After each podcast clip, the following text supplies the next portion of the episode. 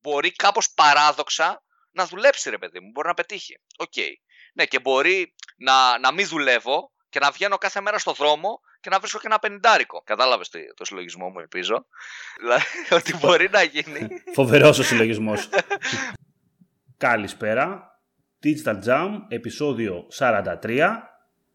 Είμαι ο Δημήτρης Ζαχαράκης, μαζί μου είναι ο Δημήτρης Καλατζής. Καλησπέρα σε όλους.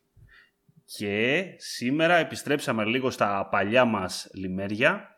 Πάμε λίγο να μιλήσουμε ξανά για performance και πιο συγκεκριμένα πάμε για performance tips γύρω από τα Google Ads. Με κακές οι γλώσσες λένε ότι έχουμε χάσει το κομμάτι του τεχνικού και του performance πλέον στο podcast και πρέπει να αποδείξουμε το αντίθετο νομίζω σήμερα. Γι' αυτό ετοιμάσαμε 5 tips ή 6. Πόσα είναι Δημήτρη; Νομίζω 5 συν 1 θα πάμε. 5 συν 1 γιατί αυτό πουλάει για performance σε Google Ads. Να πούμε ότι είναι 5 συν 1 για λόγους SEO. Ισχύει. λοιπόν, ωραία. Να δούμε λίγο, να δώσουμε απάντηση λοιπόν στους haters σήμερα είναι το επεισόδιο. Ε. Είναι τέτοια φάση. Σε εσάς που βγήκατε και μιλήσατε και καλά. λοιπόν, πάμε λίγο από τα βασικά λοιπόν. Ένα, ένα βασικό, το πρώτο, αν μπορούμε να πούμε, tip γύρω από το performance στα Google Ads, το οποίο έχει να κάνει σχέση είτε άμα χρησιμοποιήσει μια smart bidding στρατηγική είτε όχι, είναι το segmentation. Το segmentation, όταν λέμε βασικά segmentation, έχουμε, λέμε και εννοούμε το πώς έχεις χωρίσει το account σου, πώς το έχεις σπάσει σε ad groups και campaigns κάτω-κάτω όσο μπορείς. Αυτό γιατί; Γιατί πρέπει να έχουμε αρχικά καλύτερο quality score, παιδί μου, και καλύτερο έλεγχο πρακτικά όσο καλύτερο έλεγχο και όσο πιο πολύ περιορίσουμε τις λέξεις κλειδιά που έχουμε με τα κατάλληλα ads, τόσο καλύτερο quality score θα έχουμε, τόσο καλύτερο relevance θα υπάρχει σε αυτό που αναζήτησε ο χρήστης και αυτό, όταν λέμε segmentation, δεν το τονούμε μόνο σε αυτό το κομμάτι. Δηλαδή, ναι, αρχικά πάντα αυτό λέμε όλοι. Όταν λέμε segmentation, εννοούμε να χωρίσουμε τα ad groups και τα keywords με τα κατάλληλα ads. Δεν είναι μόνο αυτό στο εν κατακλείδη δηλαδή. Ε, μιλάμε και για ad extensions. Ακόμα και τα extension, ε, ok, ναι, μπορούμε να έχουμε τα ίδια extension σε όλα μας, σε όλες τις καμπάνιες που έχουμε, αλλά το κατάλληλο είναι να έχουν σχέση με αυτό που βλέπει ο χρήστης, με αυτό το ad. Έτσι. Όσο πιο relevance έχουν και αυτά, τόσο πιο πολύ βοηθάμε το CTR και βοηθάμε γενικότερα το λογαριασμό μας να πάει καλύτερα. Συμφωνώ, αλλά θέλω να προσθέσω κάτι σε αυτό που λες. Ότι το υπερβολικό segmentation καμιά φορά είναι και μη διαχειρίσιμο. Υπό την έννοια, εάν εγώ ας πούμε θέλω να χωρίσω τα extensions mm ανά ad group ας πούμε και έχω συνολικά 50 καμπάνιες και 1000 ad groups θα είναι κάτι μη διαχειρίσιμο στην πράξη. Εκτός και άμα έχω μόνο αυτό το account και δουλεύω full time για αυτό το account. Οπότε το υπερβολικά πολύ segmentation κάποιες φορές δεν έχει νόημα. Ναι, ισχύει αυτό. Πρέπει να βρούμε την κατάλληλη συνταγή θα έλεγα για κάθε περίπτωση πελάτη. Και εξαρτάται και το χρόνο μας, εξαρτάται δηλαδή το χρόνο που έχουμε να αφιερώσουμε στο, στο κάθε project, εξαρτάται τα μεγέθη, δηλαδή γιατί αναζητήσεις μιλάμε. Τώρα άμα μιλάμε για κάτι που έχει mm. μια αναζήτηση το μήνα, ε, δεν έχει νόημα να κάνουμε το ακραίο segmentation. Αν μιλάμε όμως για ένα account που ανακύγορτ υπάρχουν 100, 200, 1000, 5000 αναζητήσεις, εκεί εννοείται, παίζει πάρα πολύ σημαντικό ρόλο το segmentation και μπορούμε να το κάνουμε. Οπότε πάντα έχει να κάνει και με, με για ποιον πελάτη μιλάμε, για τι account μιλάμε. Πολύ σημαντικό αυτό. Είναι το πιο σημαντικό, θα σου έλεγα ότι είναι το μέγεθος. Και αυτό, γι' αυτό το λόγο βλέπουμε και σε ειδικά πιο μεγάλα industry. Α πούμε, θα σου έλεγα εγώ τώρα τουριστικά, αεροπορικά εισιτήρια, rent car, ε, τέτοια. Μιλάμε για εξωτερικό ειδικά, ειδικά όταν μιλάμε για εξωτερικό και δεν μιλάμε για τη λαδίτσα μας. Εκεί πέρα είναι λίγο μονόδρομος όλο αυτό. Και επέτρεψέ μου να σου πω τώρα ένα και ένα άλλο κομμάτι που λέμε, όταν λέμε για segmentation που δεν το, δεν το λέμε, πλέον. Έτσι, segmentation είναι και να έχεις μια, μια καμπάνια η οποία να τρέχει μόνο για τους ε, visitors σου. Έτσι είναι και να έχεις μια καμπάνια η οποία να αφορά αυτά τα, ίδια keywords μόνο ένα συγκεκριμένο ε, κοινό με συγκεκριμένο live event ή market audience ας πούμε. Και αυτό είναι στα πλαίσια του segmentation. Και αυτό πάλι μπορεί να μας βοηθήσει και εμάς αλλά κυρίως και τους αλγόριθμους στο να δουλέψουν πιο αποδοτικά για μας. Τώρα που πες αλγόριθμους Δημήτρη, mm. Θεωρείς ότι για να δουλέψει το target CPA, ε, το maximize conversion, οτιδήποτε από όλα αυτά τα, τα αυτοματοποιημένα της Google, το segmentation πρέπει να είναι πολύ πολύ ακραίο, πολύ πολύ segmentation ναι. ή μια μέση λύση; Δηλαδή, τι θεωρείς ότι δουλεύει καλύτερα; Ξέρεις τι, νομίζω ότι εδώ ειδικά πατάει πολύ αυτό που είπες και εσύ πριν για τα μεγέθη. Ο αλγόριθμος θέλει data. Είναι πολύ δύσκολο να διαχειριστεί μια καμπάνια η οποία έχει 200 αναζητήσεις το μήνα. Θα αργήσει πολύ να το διαχειριστεί για να φέρει το καλύτερο αποτέλεσμα. Εκεί όντως ε, θα είναι ίσως προτιμότερο τουλάχιστον στην αρχή να ξεκινήσεις με ένα πιο high level ε, το οποίο θα του δώσει περισσότερα data για να καταλάβει το τι συμβαίνει. Και όταν λέμε να καταλάβει τι συμβαίνει, κυρίως να καταλάβουμε και εμείς το τι συμβαίνει. Έτσι, ώστε να ξεχωρίσουμε μετά από το reporting που μας δίνει ποια είναι αυτά τα κοινά, ποια είναι αυτά τα keyword, τα οτιδήποτε ads τα οποία πηγαίνουν καλύτερα για να μπορέσουμε να κάνουμε ένα segment τη στρατηγική μας. Σε ένα σημείο που, το, που επιτρέπει και στον αλγόριθμο να δουλέψει λίγο καλύτερα, έτσι. Ναι, δηλαδή όντως. Ε, ναι, και εγώ πιστεύω ότι το να περιορίσουμε τον αλγόριθμο δεν είναι ότι καλύτερο όταν μιλάμε για. όταν έχουμε λίγα data. Δεν, δεν έχει δείξει. Ποτέ δεν μου έχει δείξει τουλάχιστον εμένα προσωπικά ότι αυτό θα δουλέψει. Προσπαθεί λίγο καλύτερα, θα σου έλεγα, όταν έχεις maximize conversion που λειτουργεί λίγο πιο αναρχικά γύρω από τον τρόπο που προσπαθεί να κάνει bidding. Ε, αλλά αν πούμε για target CPA, τα πράγματα είναι πολύ δύσκολα εκεί πέρα. Συμφωνώ, Δημήτρη. Συμφωνώ σε αυτό που λες. Νούμερο 2, το οποίο εντάξει είναι πολύ κλασικό τύπη αλήθεια είναι, αλλά καλό να το λέμε και αυτό, είναι το όλο το νόημα του performance, που το πάνω κάτω το είπαμε και πριν λίγο. Πρέπει να βλέπουμε τα δεδομένα που μας δίνονται από τα Google Ads, από τα Analytics και από ό,τι έχουμε διαθέσιμο εργαλείο και να δίνουμε την καλύτερη προσοχή μας και ίσως το καλύτερό μας performance, μπορώ να το πω, το καλύτερο hands-on, πάνω σε αυτά που πηγαίνουν καλύτερα. Να απομονώνουμε κάτι, που, ένα keyword το οποίο έχει πολύ ψηλό conversion rate. Απομονώνουμε ίσως να είναι κακή λέξη, μπορεί να παρεξηγηθεί. Ενώ να, να προσπαθούμε να δώσουμε εκεί πέρα που έχει σημασία. Έχει ένα keyword, ένα ψηλό conversion rate. Είναι ένας παράγοντας αυτός ο μόνος του για να κάνουμε καλύτερο performance. Έχει καλύτερο CTR, εφόσον δεν μιλάμε ακόμα για conversion rate. Είναι ένας παράγοντας. Βλέποντας τα στατιστικά μας, πηγαίνουμε και επηρεάζουμε και βοηθάμε το λογαριασμό να πάει καλύτερα. Έχοντας τα δεδομένα, φυσικά. Και έχοντας καλά δεδομένα, μην έχουμε τώρα. Με 10 impressions δεν έχεις καλά δεδομένα, ας πούμε. Από εκεί και πέρα, αυτό είναι και ίσως είναι το μεγαλύτερο, ο μεγαλύτερος παράγοντας που ακολουθούμε στο performance. Δηλαδή πάντα ακολουθάμε τα δεδομένα που έχουμε. Είναι data driven αυτό που κάνουμε.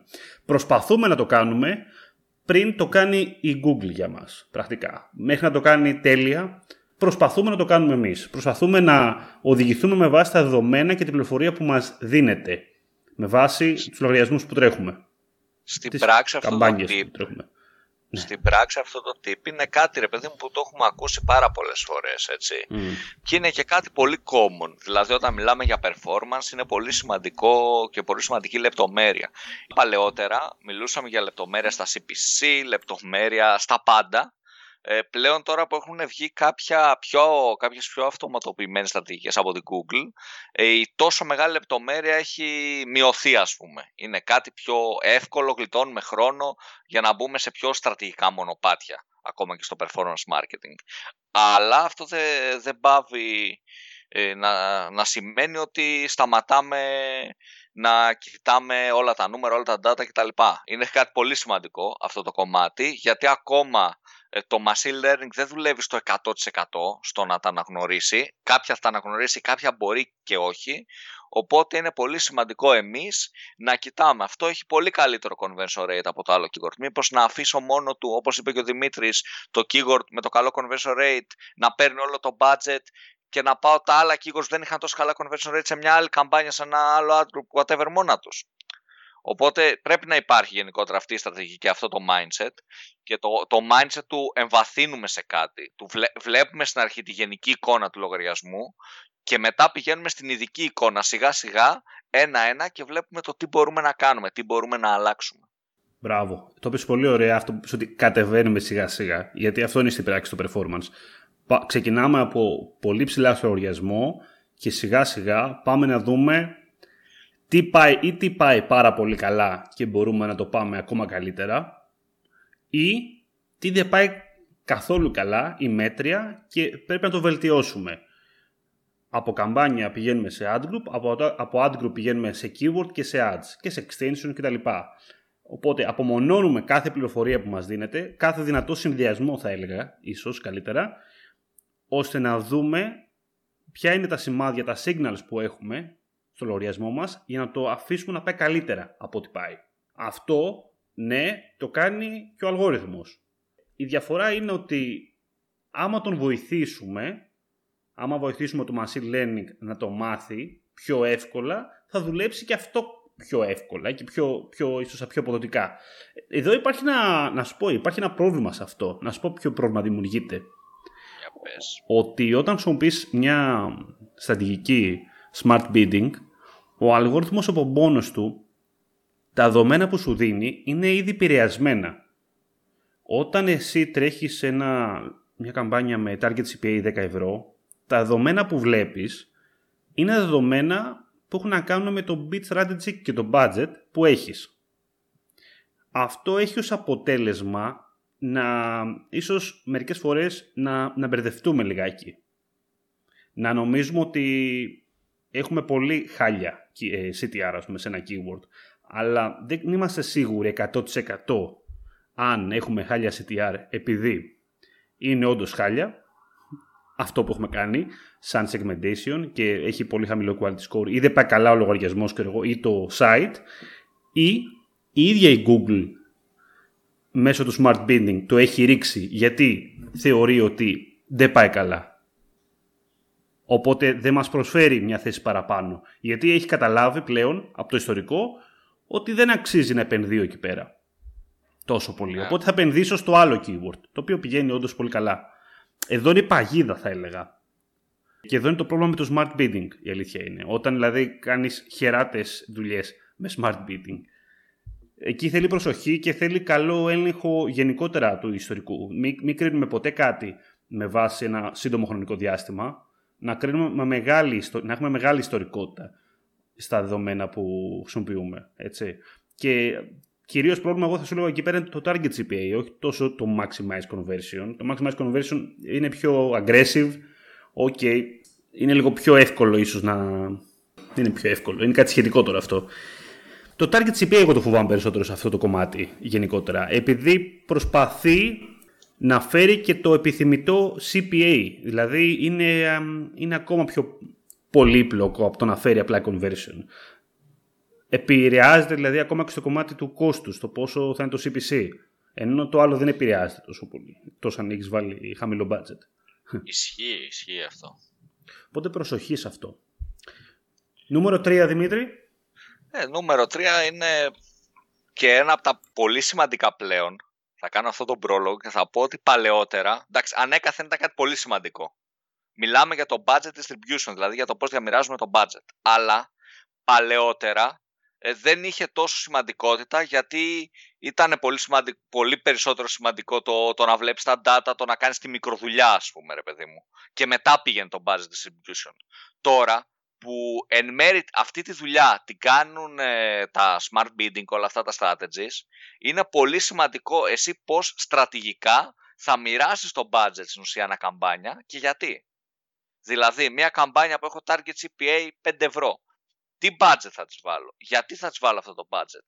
Οπότε το, το budget distribution, το πώς μοιράζουμε το budget πλέον, ε, έχει να κάνει και επηρεάζει άμεσα το πώς αποδίδει και μια καμπάνια με smart bidding. Όταν μιλάμε δηλαδή για το κομμάτι του, του smart bidding, το τι θα σετάρουμε σαν target CPA ή το, το τι smart bidding θα επιλέξουμε και το τι budget θα δώσουμε είναι πάρα πολύ σημαντικό για το αν θα πετύχει μια καμπάνια ή αν θα αποτύχει. Πολύ ωραίο και συμφωνώ. Νούμερο 4. Target CPA. Target CPA πότε και γιατί. Εγώ αυτό θεωρώ πολύ σημαντικό.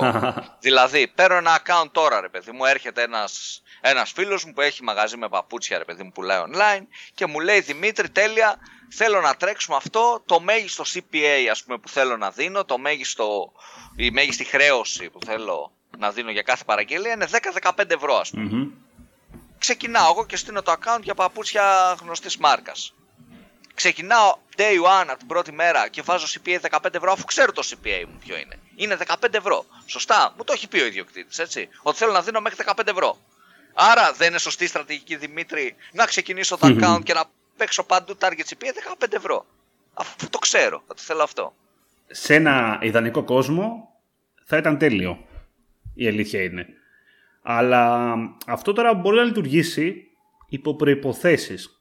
Αυτό καταλάβει ιστορικά. Είναι πολύ, θα βοηθήσει ας πούμε πάρα πολύ αυτή τη κατάσταση, θα σου έλεγα, αν είχες ένα conversion tag το οποίο κατέγραφε έτσι κι αλλιώς πριν ξεκινήσεις τις διαφημίσεις σου για αρκετά μεγάλο χρονικό διάστημα.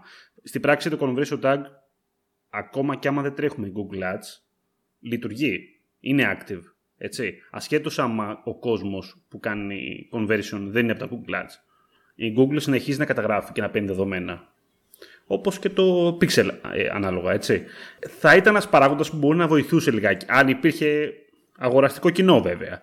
Αν δεν υπήρχαν αγορές, αν δεν υπήρχε ένα καλό ιστορικό, τέλος πάντων, από πίσω, το να είχε αγορές και να είχε, είχε data ο αλγόριθμος, αυτό είναι δύσκολο. Day one να ξεκινήσεις. Είναι δύσκολο γιατί θα αργήσει πάρα πολύ ο αλγόριθμος να, να φέρει το επιθυμητό CPA μέχρι να καταλάβει τι κόσμος κλικάρει, να καταλάβει πόσο είναι το καλύτερο bid που πρέπει να βάλει, ποιο, άμα πάει καλά αυτό το keyword, άμα δεν πάει το άλλο, άμα το CTR σου, το conversion rate στο site σου είναι χαμηλό ή είναι χάλια, είναι πολύ καλό. Ε, είναι πολλοί παράγοντες ξαφνικά για το day one, οπότε βάζεις όλα αυτά, βάζεις και το CPA, σε μερικά ίσως ε, σε μερικά business που μιλάμε και για χαμηλότερο ανταγωνισμό θα σου λέγα μπορεί και να έχεις ένα πολύ καλό CPA, υψηλό CPA. Υψηλό CPA πάει να πει και ότι μπορείς να επιτύχεις και υψηλό CPC. Οπότε εκεί, ναι, θα μπορούσε ίσως λίγο ευκολότερα να δουλέψει αυτό το μοντέλο. Αλλά εγώ δεν το εμπιστεύομαι και τόσο πολύ για το day one. Θα προτιμούσα να το τρέξω day one, ας πούμε, aggressive ίσως, για ένα χι διάστημα, μπορεί να είναι τρεις εβδομάδες, μπορεί να είναι και 1,5 και δύο μήνες, με maximize conversion, ώστε να πάρει γρήγορα data, ο λογαριασμός, καλά ή κακά data, στην πράξη, και μετέπειτα να κάνω την προσαρμογή στο target CPA και ίσως ή, ή εναλλακτικό να ξεκίναγα με ένα υψηλότερο target CPA από το day one. Και σιγά σιγά να ξεκίναγα και να έπεφτα. Μέχρι να φτάσω στο επιθυμητό δηλαδή. Κοίτα, εγώ αυτό που πιστεύω είναι ότι day one δεν μπορούμε να, να ξεκινήσουμε με αυτή τη λογική. Με τη λογική του, του target CPA σε καμία περίπτωση γιατί δεν έχουμε τα δεδομένα. Τώρα αν μιλάμε για ένα site που είχαμε το conversion tag πάνω και ότι έχει ξέρω εγώ 500 παραγγελίες τη μέρα κτλ. Ίσως μπορούμε να το δοκιμάσουμε ρε παιδί μου και να ξεκινήσουμε με target CPA και από την αρχή. Αλλά και πάλι δεν θεωρώ ότι είναι κάτι που έχει νόημα να γίνει στην πράξη. Ε, γιατί θέλεις αρχικά να δεις ποιο είναι το CPA σου ρε παιδί μου, γενικά το μέσο CPA, πού κυμαίνεσαι σε αυτές τις καμπάνιες από πριν ε, θέλεις να δεις δεδομένα, θέλει να πάρεις δεδομένα είτε με maximize click, είτε με manual CPC, να πάρεις κάποια δεδομένα, είτε με maximize conversion, με κάτι πιο aggressive. Γιατί το target CPA είναι κάτι που μαζεύεις ας πούμε και λίγο πίσω και λες δεν θα εμφανιστώ σε όλους, θα εμφανιστώ σε αυτούς που είναι πιο πιθανό να με αγοράσουν. Αυτό όμως day one η Google δεν το γνωρίζει. Οπότε σε ένα καινούριο account, σε ένα καινούριο site δεν έχει κανένα νόημα να κάνουμε target CPA. Μπορεί κάπως παράδοξα να δουλέψει ρε παιδί μου, μπορεί να πετύχει. OK. Okay. Ναι, και μπορεί να, να μην δουλεύω και να βγαίνω κάθε μέρα στο δρόμο και να βρίσκω και ένα πενηντάρικο. Αυτό όμως δεν έχει πολλές πιθανότητες να γίνεται. Γι' αυτό δουλεύω. Κατάλαβες το, το συλλογισμό μου, ελπίζω. Δηλαδή, ότι μπορεί να γίνει. Φοβερός ο συλλογισμός. μπορεί να γίνει, αλλά είναι κάτι σπάνιο να, να συμβεί. Οπότε δεν, δεν πρέπει να βασιστούμε έτσι. Πρέπει πάντα εμείς να βασιζόμαστε σε data, πρέπει πάντα να βασιζόμαστε σε δεδομένα. Οπότε πηγαίνουμε με τη λογική να ξεκινήσουμε ένα account, να πάρουμε δεδομένα, να φέρουμε παραγγελίες, να φέρουμε traffic, να δει λίγο και η Google πώς κινεί το κόσμος στο site μας και να προχωρήσουμε έτσι. Ε, το Day One Target CPA θεωρώ ότι είναι τζόγος για αρχή και νούμερο δύο κακή ε, στρατηγική για, για account που μόλις έχει φτιαχτεί. Γιατί μιλάμε για κάτι τέτοιο. Οπότε είναι πολύ σημαντικό στο tip νούμερο 4 να δούμε πότε θα μπούμε στη στρατηγική του Target CPA με ποια λογική θα μπούμε, γιατί θα μπούμε και τι target CPA θα επιλέξουμε. Δηλαδή δεν γίνεται η καμπάνια μου μέχρι στιγμής να έχει target CPA 15 ευρώ και εγώ να της βάλω ένα ευρώ. Απλά αυτό δεν θα δουλέψει. Δεν είναι μάγος το target CPA, αυτό το, το made bit strategy, και από εκεί πληρώνω 15 ευρώ για αγορά, θα μου φέρει την ίδια αγορά με ένα ευρώ. Αυτό δεν γίνεται. Οπότε πρέπει να δούμε. Η καμπάνια μου έχει ας πούμε 50 conversions το μήνα, έχει 20 έστω. Κάτι να, να κινηθεί για να το δοκιμάσω. Τώρα, αν έχει ένα conversion το μήνα, ε, δεν έχει νόημα να δοκιμάσω το target CPA. Οπότε δεν είναι για όλες τις καμπάνιες. Ωραίο. Τώρα θα πάμε και στο νούμερο 5, το οποίο μ, μπορούμε να το συνδυάσουμε λίγο με αυτά που είπαμε πριν. Στο νούμερο 5 έχουμε το Bit Portfolio Strategy. Το Portfolio Strategy είναι κάτι το οποίο δεν το χρησιμοποιούμε πάρα πολύ γενικότερα, πάρα πολύ με μικρογιώτα. Γιατί, δεν ξέρω γιατί. λοιπόν, τι κάνεις πρακτικά; Ίσως λογικά γνωρίζετε το, το share budget. Το share budget είναι μια δυνατότητα για να πας και να διαμοιράσεις πρακτικά το ίδιο budget σε πάρα πολλές καμπάνιες. Έτσι. Ε, υπάρχει μια ας πούμε αντίστοιχη δυνατότητα να το κάνεις αυτό για το bid. Για το bid strategy για την ακρίβεια. Οπότε να πούμε ότι έχουμε πέντε καμπάνιες οι οποίες έχουν τον ίδιο στόχο, το ίδιο ας πούμε target CPA 5 ευρώ, έτσι. Οπότε λέμε στην Google πρακτικά ότι θέλω να το βλέπεις συνολικά αυτό. Θέλω να βλέπεις το σύνολο αυτών των ε, διαφημίσεων να φέρουν σαν αποτέλεσμα CPA 5 ευρώ. Γιατί να το κάνουμε αυτό και γιατί όχι, θα μου πείτε τώρα. Από μια όψη θα μπορούσε να πεις ότι γιατί δεν βάζουμε Bit Portfolio Strategy εφόσον μπορούμε δηλαδή, ε, ξέρουμε έναν πελάτη ο οποίος έχει, θέλει CPA 5 ευρώ για όλο τον λογαριασμό, να βάλουμε σε όλες τις ε, καμπάνιες που έχουμε από κάτω, να το κάνουμε Portfolio Strategy να βάλουμε target CPA 5 ευρώ και να το αφήσουμε να τρέχει μόνο του. Και να προσπαθεί να φέρει το επιθυμητό στόχο. Θα μπορούσαμε να το κάνουμε αυτό. Πάμε να δούμε λίγο ποιο είναι το καλό, ποιο είναι το κακό σε αυτό το σενάριο.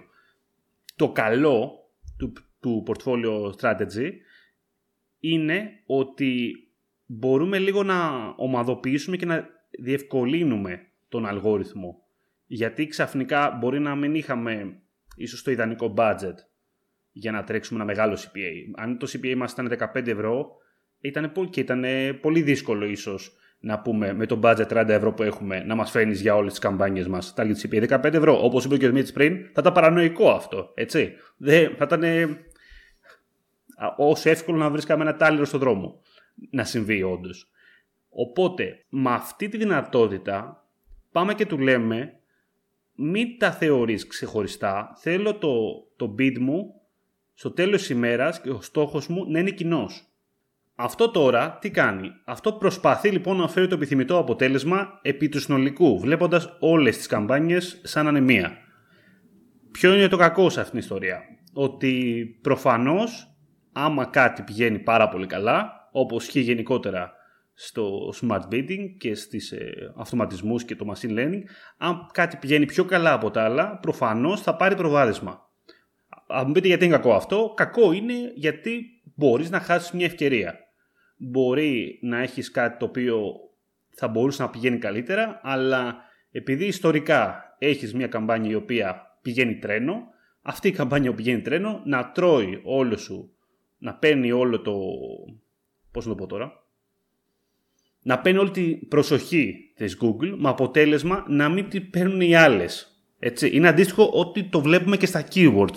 Όταν ένα keyword πηγαίνει τρένο, επειδή είναι broad ας πούμε, η Google πηγαίνει και το πλασάρει μόνο αυτό και τα άλλα τα αφήνει. Σιγά σιγά δεν δίνει τόσο πολύ προσοχή, δεν τα προβάλλει καν μετά από λίγο. Γιατί σου λέει γιατί να πάω σε εκείνο αφού έχω το άλλο που μου το φέρνει το αποτέλεσμα. Είναι πολύ δύσκολο να γίνει αυτή η αλλαγή ξαφνικά. Τα signals είναι, αργούν πολύ να αλλάξουν γενικότερα.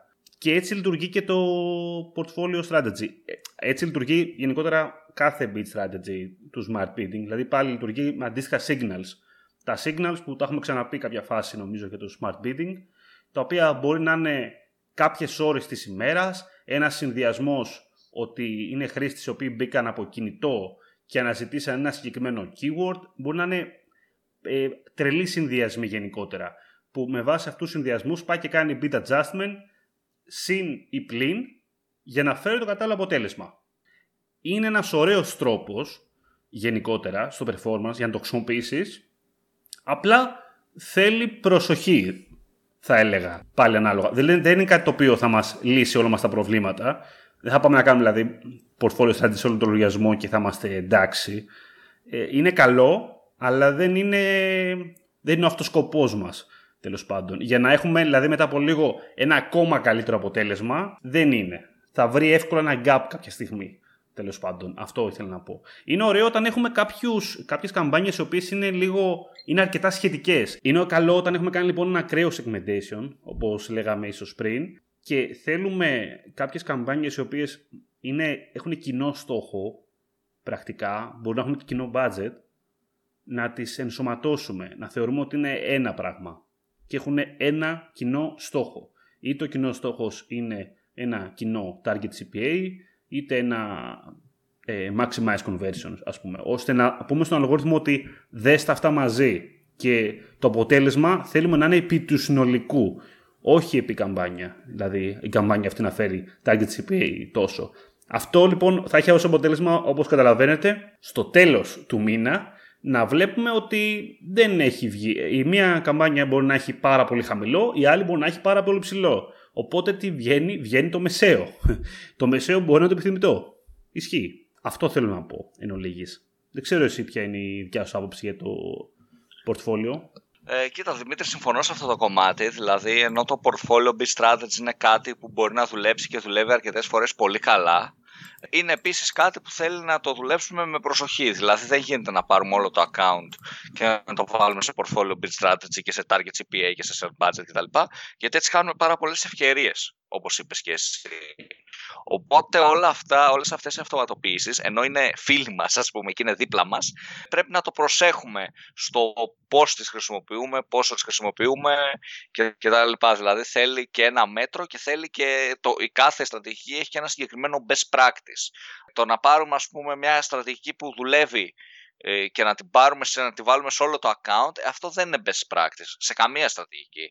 Γιατί έτσι σταματάμε να κάνουμε trial and error, σταματάμε να δοκιμάζουμε κοινά, σταματάμε να δοκιμάζουμε πράγματα και μένουμε σε κάτι σταθερό που ενδεχομένως από ένα σημείο και μετά να έχει και πτωτική πορεία και να μην μπορούμε να τα αλλάξουμε. Οπότε δεν μιλάμε για performance, δεν μιλάμε για optimization σε κάτι τέτοιο, μιλάμε για κάτι αυτόματο, αν το σταυρό μου μπορεί να πετύχει, μπορεί και όχι. Οπότε ναι, αυτό είναι το θέμα δηλαδή. Πρέπει να βασιζόμαστε σε δεδομένα και δεν πρέπει ας πούμε να δούμε κάτι που μας δούλεψε μία φορά ή σε μία καμπάνια και να πάμε copy-paste να το περάσουμε σε όλες τις καμπάνιες και ό,τι γίνει. Αυτό δεν είναι performance και είναι κάτι που βασίζεται περισσότερο στην τύχη παρά σε, στα data. Ωραία. Και είπαμε τα πέντε μας tips. Πολύ ωραία. Και έχουμε και ένα έξτρα να πούμε τώρα, Δημήτρη το extra tip που έχουμε, το συνένα μας, είναι να χρησιμοποιούμε observation. Observation όσον αφορά τα audience. Αυτό μας κάνει πολύ καλό, ειδικά με το χρησιμοποιούμε την αρχή, όταν έχουμε στήσει μια, μια καμπάνια, γιατί μπορούμε και βλέπουμε ποια κοινά είναι αυτά που πάνε καλά. Ασχέτως άμα θα κάνουμε bit adjustment στα κοινά αυτά, ώστε να έχουμε περισσότερο, να δώσουμε περισσότερο προσοχή ίσως ή λιγότερο, το να τα ενσωματώσουμε κάτω από, μια, κάτω μια καμπάνια μας δίνει δυνατότητα να μπορούμε να βλέπουμε άμα το κοινό που έρχεται σε αυτή τη διαφήμιση προέρχεται από κάποιο διαφημιστικό κοινό της Google. Είτε remarketing, είτε δικό μας δηλαδή custom audience, είτε της Google κάποιο live event, είτε in-market audience, είτε affinity audience. Οτιδήποτε μπορεί να είναι αυτό. Αυτό είναι ακραία καλό όσο περνάει ο καιρός. Γιατί από την πρώτη στιγμή ξεκινάμε και καταλαβαίνουμε ποιο είναι το κοινό μας. Ξεκινάμε λοιπόν, αυθαίρετα μπορούμε να πούμε, ότι καταλαβαίνουμε και την περσόνα ίσως που βρίσκεται πίσω από μια καμπάνια, από μια search καμπάνια. Έτσι. Μπορούμε να καταλάβουμε λοιπόν άμα έχουμε ένα συγκεκριμένο affinity audience, in market audience, το οποίο δουλεύει πάρα πολύ καλά. ώστε μετά να πάμε και να επικεντρωθούμε λίγο περισσότερο σε αυτό. Είτε μέσα από search να δώσουμε περισσότερο bit adjustment στη πρώτη φάση, είτε να κάνουμε και μια εντελώς καμπάνια ξεχωριστή search μόνο για αυτό το κοινό, είτε να τρέξουμε display ίσως σε αυτό το κοινό για μια awareness ενέργεια ή reach awareness οτιδήποτε, μπορούμε να το πούμε τώρα αυτό.